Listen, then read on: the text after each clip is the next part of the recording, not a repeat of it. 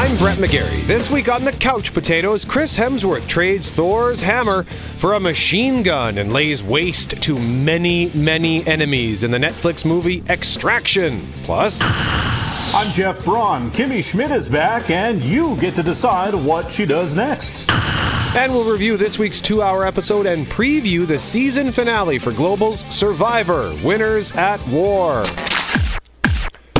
And before we get going here, first a reminder Jeff is at home. I'm back in studio as we continue to physically distance ourselves during the pandemic. So, any audio hiccups or trip ups, we can't see each other. Just in case you're wondering, what's wrong with those two idiots, other than, you know, the usual. Absolutely. And we'll start with Unbreakable Kimmy Schmidt. It had its series finale on Netflix more than a year ago, but it's back this week with a new interactive special called Kimmy versus the Reverend. My name's Kimmy Schmidt.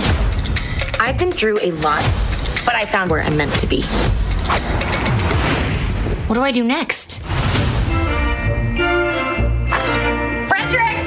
Hello, my love. There is so much to be done before our wedding, like practicing for our honeymoon. Oh boy, I do like kissing you. And I you. But planning is also fun.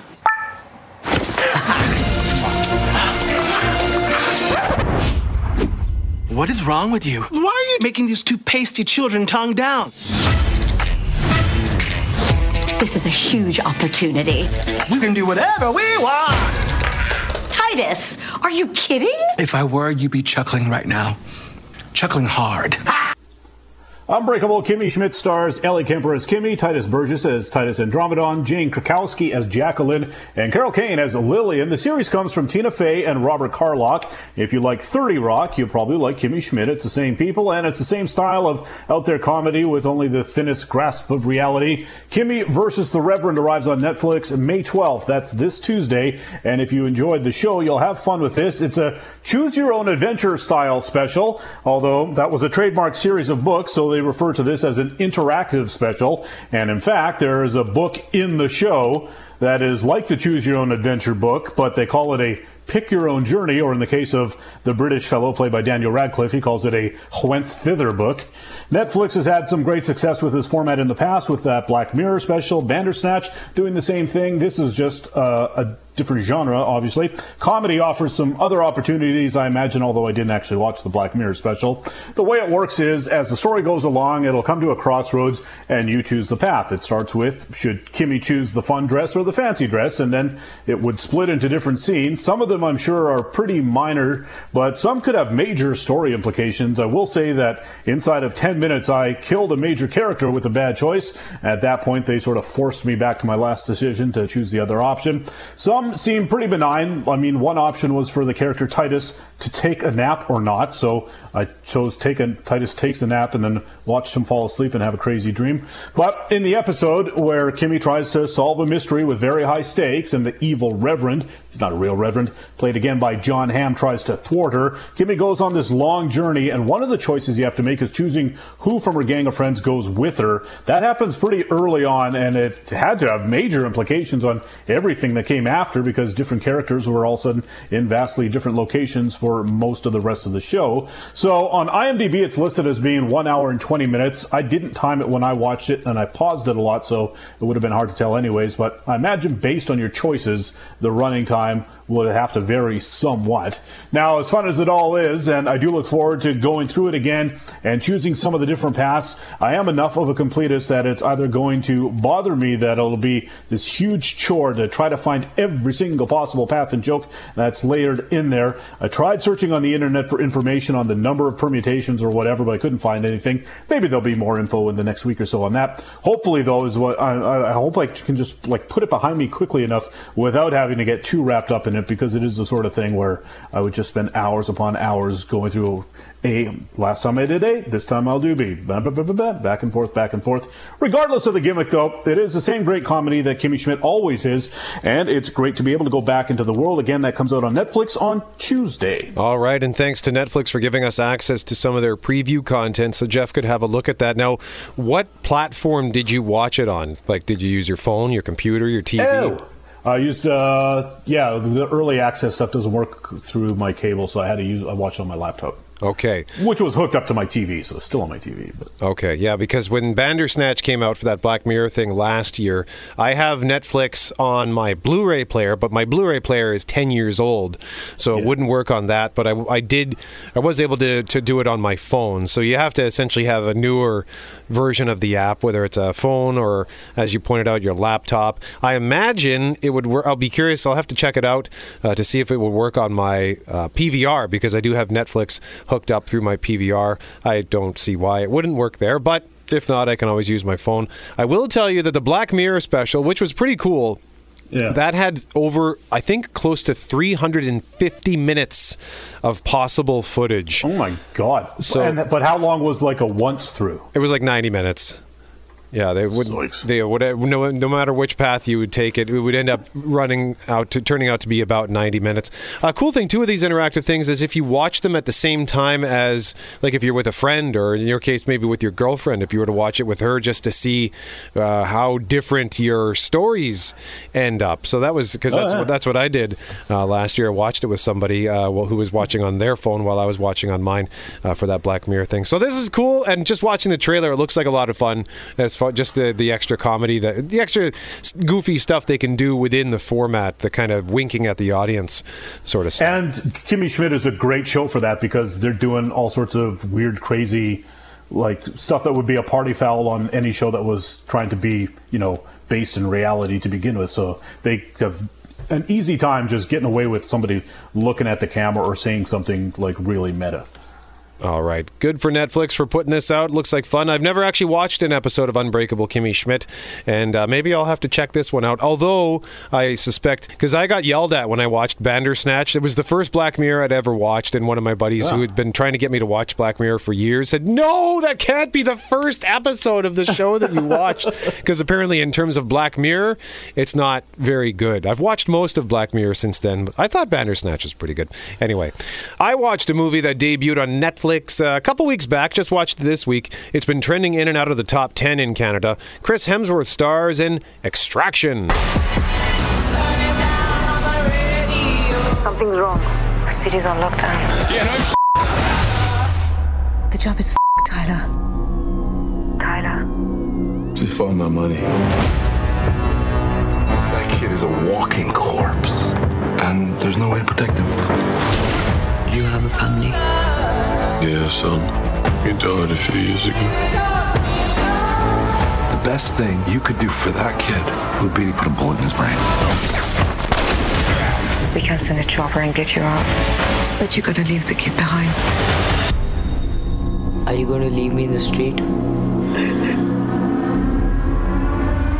I'll get you home. So Hemsworth plays Tyler Rake, a fearless black market mercenary who embarks on the deadliest mission of his career when he's enlisted to rescue the kidnapped son of an international crime lord. And that's the the basic plot. That's all you need to know about the plot because it is super simple. It was produced by Joe and Anthony Russo, the directors of a bunch of the Marvel movies including Avengers Infinity War and Endgame. It was written by Joe Russo and directed by Sam Hargrave, making his directorial debut for a feature film. He's done a lot of the stunt coordination for the Russos and those Marvel movies, also some second unit direction, but this is his first feature film, which means it's action packed and features some really impressive stunt stuff. When I saw the trailer for this, I got excited. I thought, hey, there's a Netflix movie that actually looks pretty good. But then I saw how it did on Rotten Tomatoes. Not bad, but not great. 68% with the summary. Spectacular stunt work and an electric performance from Chris Hemsworth can't save Extraction from being dragged down by its aimless violence. And boy, it is indeed violent. Listen to this amusing tweet from Netflix. The least believable part of Extraction is that at no point do any of the 183 people that Chris Hemsworth kills mention how ridiculously good looking he is. 183. Like I didn't go through it to Wow. to count if that's actually how many people he put down, and that's just the number of people he apparently kills. Never mind the other people who get blown away in this movie. So yeah, a lot of people die in Extraction. But when I'd read those initial thoughts about it being super violent, I was expecting it to be brutally violent, like painfully violent or unpleasantly so. But most of the kills are pretty clean and simple. Gunshot, guy goes down. So I never found it to be a distraction, nor did I find it to be offensive. They are in an ugly, seedy underworld, and the number of people who uh, the, the, number of people who died, I think, just represented the horrible situation they were in.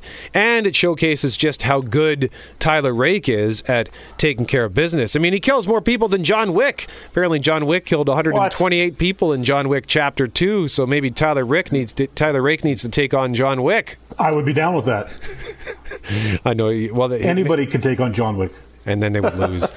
if anything, the constant killing actually gets a little boring, but the action is pretty spectacular. Especially, there's one particular section, about 37 minutes in, that's stitched together to look like a continuous 12 minute shot. And I love those moments when I finally realize, oh my God, they haven't cut the scene yet. It just sucks me in, and it is a super creative scene. It's relentless, it's nerve wracking, and it is fun. But because of that scene, Hemsworth says Extraction was the most exhausting shoot of his career because it was made to look like one continuous shot. They couldn't use stand ins or stunt doubles for it, so he was wiped out. Worth pointing out, too, that Extraction is reportedly on track to be Netflix's most streamed movie ever, with Netflix saying they're expecting up to 90 million streams in the first four weeks alone. A sequel is in the works. Given how the movie ends, not entirely sure how that'll work, but there's something rather ambiguous at the end that makes you wonder could it be? Anyway, I didn't love this movie. But I enjoyed it. I thought it was fun. Hemsworth has such screen presence, and he really does deliver a great emotional performance here and he's just so damn handsome. Also, I kind of want to watch it again because I think his hair actually gets shorter as the movie goes along, so I just want to double check that continuity situation. Also, David Barber has a small but crucial supporting role. I forgot he was in it, so when he popped up, I was delighted. Not the best movie ever That's made. the guy from Stranger Things? Yes. Or did I say Barber? David Harbour. I knew it as soon as I said it. I thought that doesn't sound right. David Harbour. Yeah, he's got a small but crucial supporting role, so I was happy when he popped up. But hey, not the best movie ever made. It's a good time, though. Great action. So if you don't mind a movie where a lot of people die, check out Extraction. I'm going to give it three and a half couch cushions out of five. Up next, we'll tell you what's coming to home video, and I've got a couple more thoughts on stuff that is on Netflix and stuff that is coming to Netflix this weekend. You're listening to The Couch Potatoes. Please listen to me. Please listen. I see you. You're saying the person trying to kill you is in the room right now, but we can't see him? Someone's sitting in that chair. He has figured out a way to be invisible. That's ridiculous. You don't know him. He said that wherever I went, he would find me, and I wouldn't be able to see him. Show yourself! Come on! I'm Brad. He's Jeff. We are the Couch Potatoes having a look at what is coming to home video. Jeff, what was that? That was The Invisible Man starring Elisabeth Moss, and it got good reviews, is it? 91% on Rotten Tomatoes. And anecdotally, people I know that saw it said they really liked it. I, I read a, or listened to a spoiler thing, so I know the whole plot, even though I didn't see it because I'm never going to see it because it looked legit freaky and maybe not like gross and gory, but it just looked like it would scare the bejesus out of me. So I was like, nah. But apparently, it's got some cool twists along the way. And uh, after listening to the spoilers and stuff, I was like, oh, that's actually a pretty clever way to make a movie. So, uh, The Invisible Man on digital HD on Tuesday, on Blu-ray on tu- and DVD on Tuesday. There's Birds of Prey from the DC extended universe. I guess uh, technically it's a sequel to Suicide Squad, right? Yep. Yeah, starring Margot Robbie as Harley Quinn. That uh, came in at 78% on Rotten Tomatoes, as well as The Call of the Wild, starring Harrison Ford and a CGI dog. That got fair to middling reviews at 62% on Rotten Tomatoes, and that's, of course, based on the book where he plays an adventurer up in the north, and he uh, has a dog for a companion. All right, so that's what's coming to home video on Tuesday. There's something out. I want to give you a heads up on a popular show that is debuting its second season. In fact, it has debuted on Netflix this weekend. Christina Applegate and Linda Cardellini are back in Dead to Me. Just heat it up at 300 and leave it in for 35 minutes. Thanks, Karen. It's my take on Mexican lasagna. Great. Jeff and I can't imagine what you're going through. Well, it's like if Jeff got hit by a car and died suddenly and violently. Like that. Well, you get that dish back to me whenever you can. That's a clip from season one, in case you haven't seen it and want to check it out. Didn't want to play a clip from season two. Applegate and Cardellini play two recently widowed women in this comedy drama. They bond during therapy. Applegate's character is in a dark, angry place, while Cardellini is trying to be upbeat, upbeat rather, but she's got a dark secret, and season one is said to have an explosive ending. So season two, now available on Netflix. And one more Netflix note here. Just need to follow up that I did, in fact, finish watching Money Heist, and it is electrifying. Tú deberías protegernos. Ella puede cometer errores, pero tú no. ¡Cállate la boca, gordo! Te voy a matar. Vas a quedar callado. Tokio, baja la pistola. Everyone had their guns pointed at each other in that scene. It was just like a classic 90s action movie. It's in Spanish, by the way, but don't let that stop you. Going into last weekend, I had, I think, three or four episodes left for part three, and then the eight episodes of part four, as well as the hour long documentary Money Heist The Phenomenon. And I plowed through all of them last weekend. To recap, just in case you haven't heard the Couch Potatoes in a little while, Part 4 of Money Heist debuted on April 3rd on Netflix. I'd never heard of this show, but I saw it was in the top 10, so I was curious, checked it out, learned it was a Spanish show about a group of crooks who hijack the Royal Mint in Madrid so they can print 2.4 billion euros. I fell in love with the show immediately. Interesting thing about the show, too, is that it didn't do all that great in Spain, so once its second season finished airing there when they wrapped up the story of the Mint, that was it. No plans for more. But then Netflix picked it up. For whatever reason, people started watching it around the world. It became an international phenomenon, much like the documentary suggests. So they got two more seasons with a new heist, and a fifth season is on the way, which will continue the ongoing story of the current heist. Yes, it's in Spanish. Yes, you can change the language to English, but watch it in Spanish. The show, honestly, is as entertaining as anything I've ever watched. I have no problem saying this is one of my favorite shows of all time. It's got everything action, drama, romance, incredibly fleshed out characters, all with interesting backgrounds, way more emotional than I expected it to be, and I all but guarantee this will be my number one show of 2020. Money Heist, watch it. It's amazing. You are listening to the Couch Potatoes. Welcome back to the Couch Potatoes. I'm Jeff. He's Brett, and time now to discuss the penultimate episode of this season of Survivor. No, Natalie! It's like a bomb goes off. Danny's going for it. Get Ben? Yes. I'm down.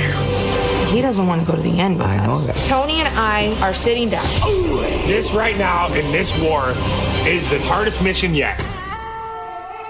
Survivor Winners at War. It was the second last episode this week, and it was a two hour ordeal, which I knew the day before I watched it and forgot the day I watched it. I also thought the Kimmy Schmidt special would be half an hour long, and it was almost an hour and a half. And the Survivor was two hours, and I started it all about 90 minutes before I wanted to go to bed, and so I stayed up extra late to have to watch all this stuff last night. But there you go. It was a pretty good two hours of Survivor. It was weirdly paced. The first eviction came like 40 minutes in instead of an hour in. And that, of course, was Jeremy who got booted out at the hands of Nick pretty much. He was basically the swing vote there. And that's the. Nick had also won the immunity challenge there, too. But then, right after that, Michelle won the next immunity challenge, and it was Nick who got booted to Extinction Island. So they are gone, and the only five people left are Tony, Sarah, Ben, Michelle, and Denise. But of course, one person from Extinction Island will come back next week, which will leave six. So the finale will have to have that Extinction challenge, and then three immunity challenges and tribal councils to get down to a final three, and then have a final tribal. Now, Brett, they seems like a lot for what is now regularly about a two-hour, 15-minute finale before the reunion. So maybe they'll even do a final four because I mean they've got all those extra jury members too. Only Sandra won't be a part of it, I guess. I don't know. I think I don't can't see them doing all that stuff that fast. Like that's four challenges and three tribal councils, and then final final tribal. Do you think they can squish that into the finale? Oh yeah, I think they could do that, and I think it would make for a really, Really? fun. Sure, and uh, well, because then this way they don't have to. They can just do the challenges, and they can just kind of skip through all the extra BS. Like when I saw that it was a two-hour episode, and I know they had two evictions last night, so it was essentially like watching back-to-back episodes. But anytime I see that it's a two-hour episode, I just groan. And I was the same thing. I I saw a promo the day before it aired. So I saw a promo on Tuesday that said special two hour episode of Survivor. So I prepared myself for it. And then when I pressed play last night, Wednesday night, because we're recording this on uh, Thursday afternoon. I, I immediately said, "Ah, it's two hours," because it was the same thing. I wanted to watch it and go to bed by a specific time, and I ended up staying up way past that because it took me like three hours to watch the two-hour show because I'm so easily distracted. So I, I think yeah. they could do it, yeah. Because like, look at all the extra crap they had in the show yesterday. The, the last 15 minutes was essentially promo. Oh for the season finale, which was fine. They they got me really excited about that promo, but or about the finale. But 15 minutes of nothing. Yeah, they did the whole recap of the season. Maybe, oh well, maybe then they. I guess if they put that there, then they don't have to show the whole recap next week. Although they, I bet they will anyways. Well, they usually it's like seven or seven or eight minutes at the beginning where they tell you everything that happened up till then. You know. Then they they've been skipping the recaps this year, right? Like the episodes just start. They, they usually they yeah. they have last week on Survivor, but now they just kind of get into it. Yeah. So well, whatever. But by this time next week, we'll have all our answers or all our questions answered. But they do have to have this uh, Extinction Island challenge, and I, I, don't know who do you think might come back, and if they come back, should they even win? Now, Natalie had 14 tokens. I don't think it didn't seem like anyone else had more than two. I don't, unless the Boston Rob might have a couple. I can't remember if he bought something already or not. Anyway, she said she's stacked with three advantages for that challenge, and she also has an idol. Tyson and Rob also have idols that they can bring back into the game with you, them. I don't know. What, what do you think about uh, who might be returning to the game? Well, it's it's tough to to think that anybody can beat Natalie if she's got three advantages because she is a physical beast. She she's proven week after week on Edge of Extinction that she is one of the top guns in terms of physicality, in terms of endurance, and the fact that she was able to that she was the first one voted out. She's been on the Edge of Extinction longest, and she's still going. So I think she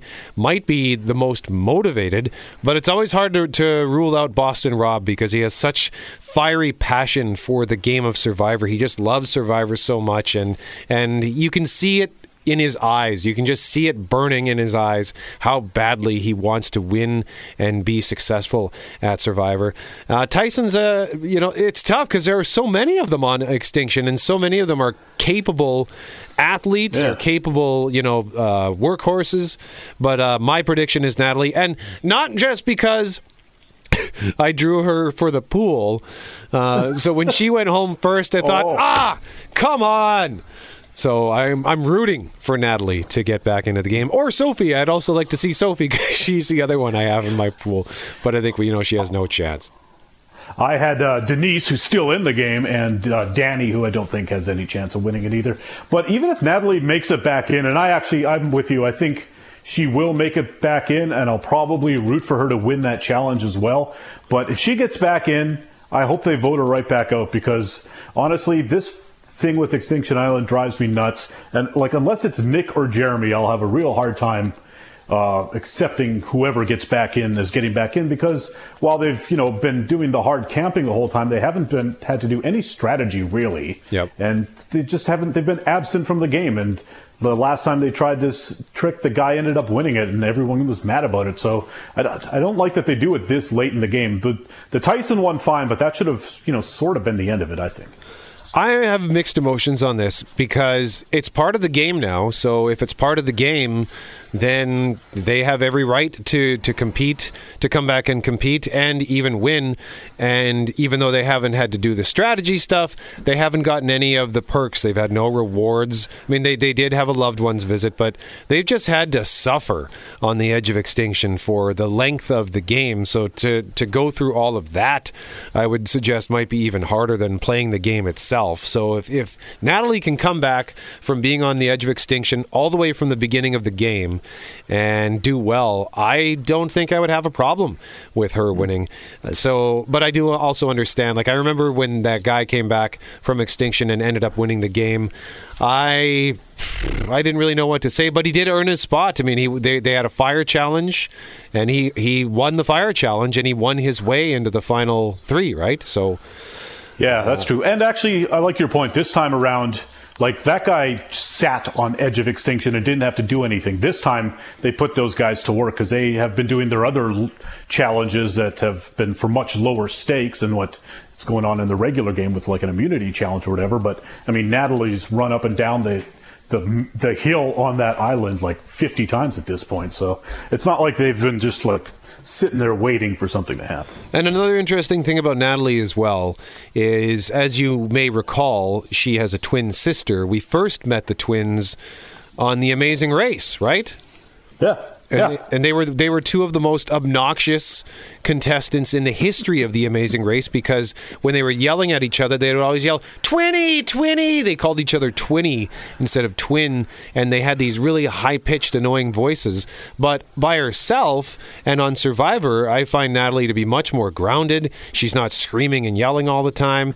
Uh, I mean, it could be because she's just older and more mature now. But I hated them on the Amazing Race, and I really like Natalie on Survivor. So uh, I respect her endurance, and she's kept her attitude upbeat throughout this whole thing. So if anybody comes back, I would like to like it to be her. Second would be, I, I, yeah, I'd, li- I'd like to see Jeremy come back. I think it sucks that it got voted out. Nick is stupid, and he deserved to be voted out next because he made such a boneheaded mistake in getting rid of uh, Jeremy. So he signed his own death warrant. Nick is a Nick is unpredictable, and sh- they should have got rid of him long ago. Even though he's he seems like a minor threat compared to a lot of those guys, but he's just he just blows with the wind no matter which way it's going. So I you can't keep people like that in the game because, as Jeremy found out, it'll just be the end of you one day. So who do you think?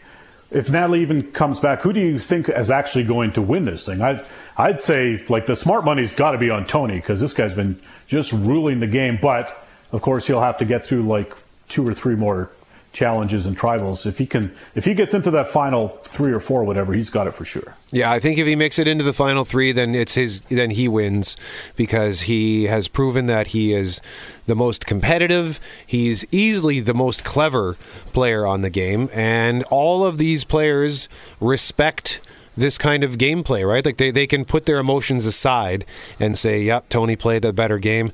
I think the dark horse would probably be Sarah uh, because he, she's also played a very good game and she learned from her mistakes, I think, the first time out. And she, when she came back the second time, she won. So she's just as shrewd as Tony, but he's just played more aggressively, I think. And that's enough to, to put him over because people just, they, they, no matter what Tony says or who he's talking to, people believe him, and that's a yeah. that's a quality that uh, you, are not like you don't learn that you just you just have it and he's able to command respect and get people to do what he wants uh, no matter how ludicrous it might sound and I also think, to that point, for sure, that if Tony does get voted out before getting to the final three, he's on Extinction Island or the barracks or wherever they're all gathered. And so long as Sarah's not the one that crossed him, he'll be planting it in every other juror's ears that Sarah should be the winner because he'd want his friend to win, and she'll have him rooting from for her on the inside of that jury. Yeah. So looking forward to the finale, three hour oh, yeah. finale on Global this Wednesday. And if you are late to the game and you want to get caught up, you can go to the Global TV app or you can get the episodes available on demand. Up next, the Tiger King is going to be portrayed by one of the most interesting movie stars of all time. Details next. You're listening to the Couch Potatoes. I'm Brett. He's Jeff. We are the Couch Potatoes. In a moment, details on who is going to play Joe Exotic, the Tiger King. But first, just wanted to remind you as well, if you're looking for other stuff to watch, that Michael Jordan documentary from ESPN, which you can watch on Netflix, The Last Dance, continues to be outstanding. Clyde the Glide says we're the two best in the game, but I'm not getting into a war of words with Mike.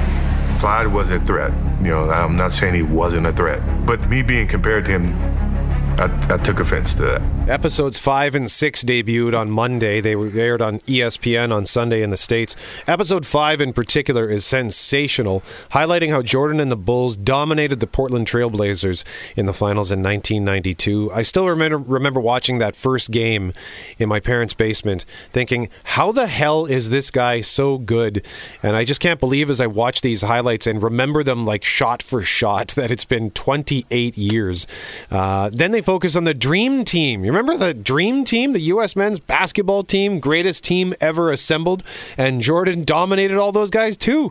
It's not just sports fans, by the way, digging this documentary, as I expected. People who just enjoy documentaries in general are enjoying this show. So, also, if you're a fan of the '90s, then you'll like the vibe. You know, seeing the clothes they wore is kind of funny. The music is great. I believe there's even a Spotify playlist featuring the music too. If you want to get on that, there is some great music. Uh, are you all caught up on this, Jeff? I'm all caught up in it. I look forward to it every uh, Monday as I watch it as soon as I possibly can. And th- there was a whole section this time about uh, the Air Jordans. Did you have Air Jordans back in the day? I never had Air Jordans because I hated Michael Jordan at the oh, time. Oh, that's that's right. That's right. You didn't like them. I had them, and I was I was not a huge basketball fan, but I was an impressionable junior high young man, and uh, those were the shoes to have, and you had to have them, and they cost a fortune. I was on the basketball team though, so I used that to con my parents into spending like uh, 80 or 100 bucks at the time to get me a pair. I don't. What do they cost now? Oh, it must pro- be probably a couple hundred bucks, I imagine. Jeez, it's been a long yeah. time since I bought basketball shoes. I had the pumps. I had the Reebok pumps. Oh, you would you would uh they would have beat you up in our school. really? We were a Nike school, not a Reebok school. There, there was like one kid who had the pumps and he thought he was awesome, and everyone just made fun of him mercilessly. So, oh man, no, I loved my pumps. Those were great. Uh, but yeah, The Last Dance, so good. Uh, there are four episodes left. Two more will debut on Monday on Netflix, and then another two the following Monday, and that will be a wrap. Okay, what's going on with the Tiger King, Jeff?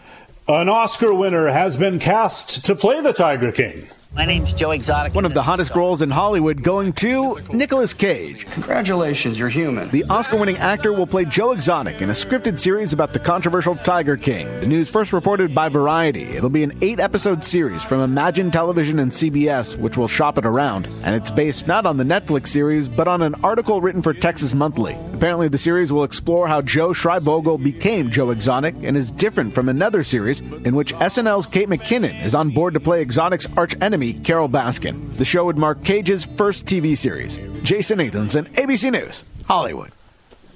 You wouldn't think that you'd need any other version of Joe Exotic or the Tiger King, period, because that documentary is so nutso and bananas from beginning to end. How could anything ever top it? But honest to God, if if someone's going to try and do it, Nick Cage, who could be better? You know. I love Nicolas Cage. I know he's made some some bad movies in his career. He had, like he had that stretch of just awful movie after awful movie because he was just taking the paychecks. He had to pay off his tax debt.